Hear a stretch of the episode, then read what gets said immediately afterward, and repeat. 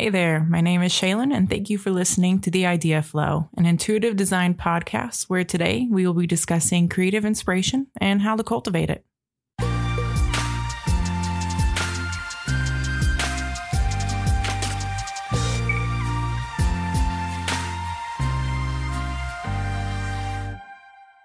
Hey, my name is Shealan, and I have two lovely co-hosts here, Laura. What up? And Tori. Hey, hey. And we are just going to talk about the creative process, or not necessarily creative process, but creative inspiration and how to cultivate it. Basically, how can we inspire ourselves to create easier anyway. So I don't know about you, but when I try to create when I don't feel inspired, it's like someone turned on the emergency brakes and stopped me dead in my tracks. Big facts. But anyway, so just go along with this. I'm just going to kind of go along with a car analogy here.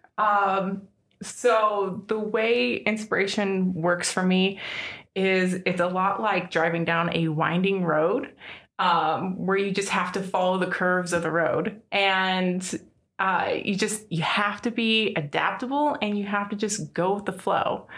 But, you know, I know that, you know, with the flow can be pretty hard for a lot of people because it's not logical at all. And you have to tap into your intuition. So yes, inspiration, intuition, guys, how do you feel about that? I mean, like for me, I've noticed that, when I'm alone by myself, like I'm not usually as inspired to create things, and it's a lot harder for me to create things. But like when I'm surrounded by people who are creative and like in the mindset of like, yes, let's just go for it and do something, then I can get into the space of like, yeah, I can also do something as well. Like I remember just being at college and a friend would bring out her guitar and she would just play something. Like it wasn't anything really, but I could like just go with that. And because of her just like chilling and jamming and vibing, like I could do the same. So it's kind of like a space of inspiration, I don't know, amongst other people. Kind of like creating like an environment for that. Yeah, where exactly. It's like, you know, you're not necessarily going to be inspired at, you know, getting your driver's license renewed. Necessarily. I mean, you could be, but in an angry vibe kind of way. I mean, that could make some interesting art. Not gonna lie. Yeah. It's from the very harrowing experience of the DMV, as it were. You might get some like horror stories written out of that place. It could some scary stuff. Yeah, it could veer into some Stephen King territory. Yeah, the DMV in Maine or something like that. Perfect. All his stories are totally inspired, and I mean they were probably based off of all of his DMV experiences. Honestly. Yeah, I'm sure that's how Carrie was written. Honestly, exactly. That was what my thoughts were. Yes. I'm seeing, you know, dark scenery with broken headlights and, you know, one back tail light working, and just I don't know. It's terrifying, you know. Agreed. Definitely. All right. Okay. So what I would like to talk about right now is just those tips, that whole reason you kind of clicked on listening to this podcast in the first place, which thank you very much, by the way. So the tips that I kind of came up with from my own experiences is to just, the very first one is to create in the moment. So like if you feel that inspiration or have that idea, do it right then and there. That's so good. That's good. Yeah. So like it could be 3 a.m. and I, you know, have insomnia. So, and I'll get an idea. And I'm like, okay, I have to get this down before I can go back to sleep. Or, you know, I'm about to hang out with somebody and I'm like, just wait a minute. Like, I gotta get this down. It's not gonna take long. Because like when you're in that moment, it's just gonna go a whole lot quicker than if absolutely you're not inspired. Definitely. So, it takes so much time out of the whole process for sure. And I really wish that my ideas would stop coming to me when I'm at work. Yes. And I can't do anything in the moment, because the second that I get home, I'm like gone. Just gone. It's totally gone. Yeah. So. That's the best thing about a job, is that you're like, oh my God, I can do like all these creative things. And then you get the chance and you're like, I'm going to sleep. That's exactly it. That's that's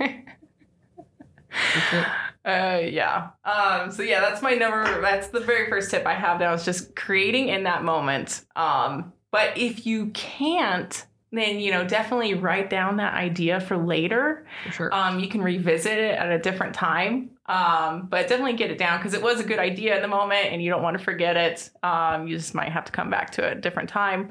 But my other tip kind of thing here was that you should definitely, when you're in that creative mode, to stick and stay with the familiar, stick with your personal style. So like I do a lot of stuff, on my computer, digital art, for like designing t-shirts and stuff. And if I'm in that creative mode and I'm like going with the flow, if I sit there and I'm trying to figure out the technical stuff of like, how do I get this text to glow? And how do I get this text to do this, or whatever it is? It's usually about text. And I don't work with text very often for that reason, because it just stops me in my tracks, because I'll sit there and I'm like, how do I do this? And it just like kills and like the whole inspiration moments that I had going on in the flow. She gone. Okay. Yum. There she goes. So like stick with what you're familiar with, the style that you like to do, and just flow from that. Because if you have to stop and think and, try out something, pretty much flex new muscles that you've never flexed before, it's just going to kind of damage that whole flow you had going on before. So like I said, if you can't create in the moment, you'd write down that idea for later. So a good reason to have that list is so like, because there's times when I'll like get an idea, but it's only a partial idea. And I'm like, oh, this actually needs something else to go with it, because if it's just by itself, it's pretty lame. You need that other little element to just make it that much better. So then when you just have that half idea, it's really good to go revisit that list, and you can kind of scroll through that and be like, oh yeah, totally, this Medusa head would go great with this idea. For real. So like, I guess for an example, recently I was just sitting in my little nest, which is what I call my chair. And because I basically live there. No judgment. But I collect these old little books, and I was looking at this book and I noticed the design on the spine of that book. And I was like, oh my God, that's actually a pretty cool design on that spine there. So I took a picture of it, drew it down. I'm like, that doesn't go well just by itself. So I had to scroll through and be like, oh yeah, cicadas. Let's draw a cicada in there. And that would be great. And so it worked out really well. But yeah, have you guys ever done anything like that, where you've had like half an idea, then like paired it with something else? Well, personally, I find that cicadas are actually always a great idea. They're the perfect embellishment for anything, honestly, or main subject. Yeah. Honestly. But no, definitely, I do the same thing with the list, where I'll just be thinking about stuff. And it's great when you get on a roll and you just have like this entire book of inspiration, that you can, because sometimes I can remember where I was going with stuff. I find it's best to also detail like what I mean by certain things. Yes. But no, definitely. I do the same thing. Yeah, that's a good point, because like I will go through my list and be like, what the hell was I thinking with this? What is this? I have no idea what this is. And just I'm like, oh, that was a wasted idea, I guess. Yeah, that's my problem, is I'm good at not writing down all the details about what I was thinking. And then I'll go back to this little jumbled mess.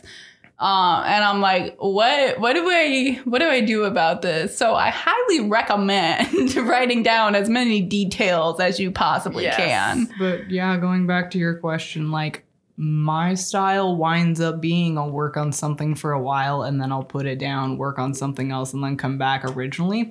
So it winds up working great if I'm stuck for something because I'm probably I have the attention span of a goldfish anyway. So I'm probably going to go work on something for a while. And then when I come back, I'll be like, yeah, I was working on this other thing. And I think that would actually go better with what I was originally working on. So, I mean, it can have its advantages, like jumping from thing to thing. Yeah, definitely. It's that whole being adaptable. And there's lots of times where I will start a design, literally just opened up the document to start the design and then close it because I'm like, nah, I'm not feeling it. Yeah. And just go and do something else. Or start completely different new design. It just kind of depends on what I'm feeling, what kind of style I want to do, whether it's like watercolor or purely text-based, but yeah. So in the moments that you don't have an idea, but you feel very creative or inspired in that moment. It's kind of frustrating because you're like, oh my gosh, I have like feelings and like I want to get them out. And, but you don't have an idea at all. And you're just like, I don't know what to do with my hands or myself at all. So like, what kind of do you guys do in those moments where you are feeling really creative, but you have zero idea of what you want to do in those moments? I personally have like a folder on my laptop of just things that I found to be really interesting. So just kind of stuff that I'm already interested in anyway.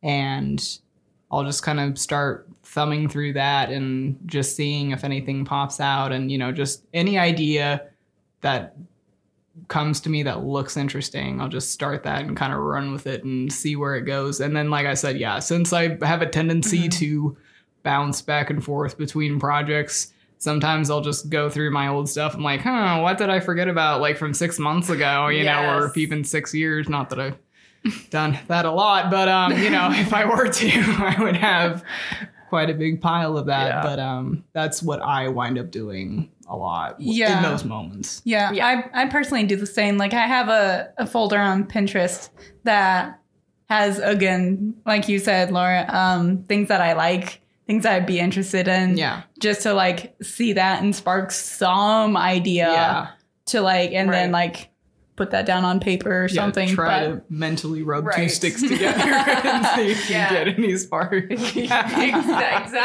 Like, whatever you can to spark that idea.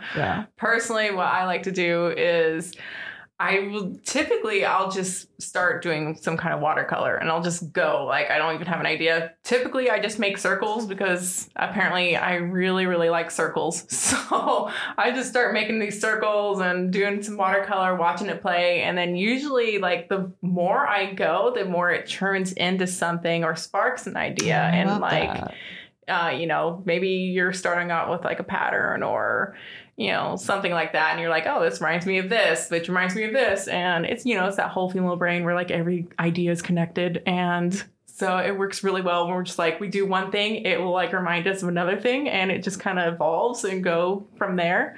But definitely the main thing with that, if you do that route, you just start drawing or whatever your favorite kind of medium of art is.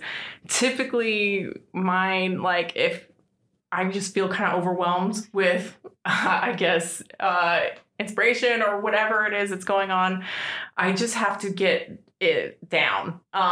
Typically, it turns out very abstract. And then the more and more I draw or whatever it is, the more it turns into something. And so, just keep going. I love that abstract stuff out because it gets set down.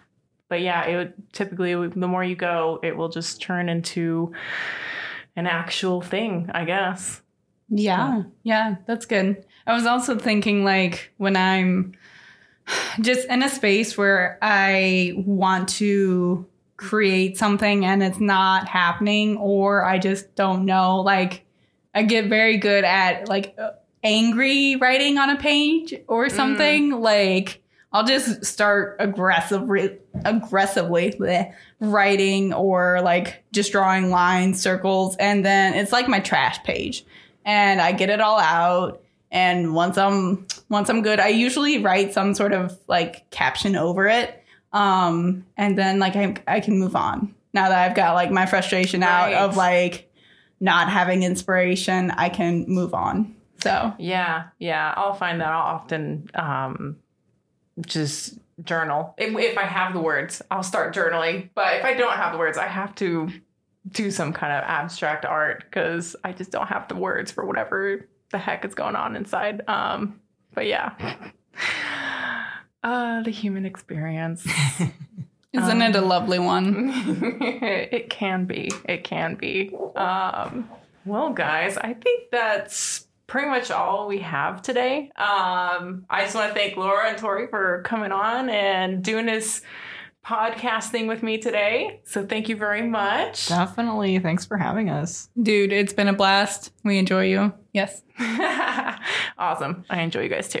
So yeah. So thank you for listening, and catch you on the flip side. Michael Scott. On the flippity flop.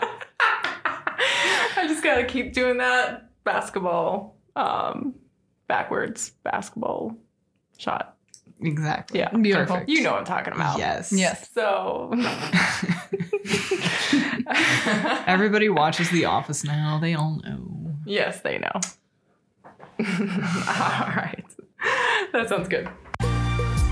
If you would like to explore this topic further, check out my blog at ageofphenomena.com/blog, as well as check me out on Instagram and Facebook. I would love to connect with you on there. As for next time, we will be talking about how to create while being mindful of our mind, body, and spirit. See you next time.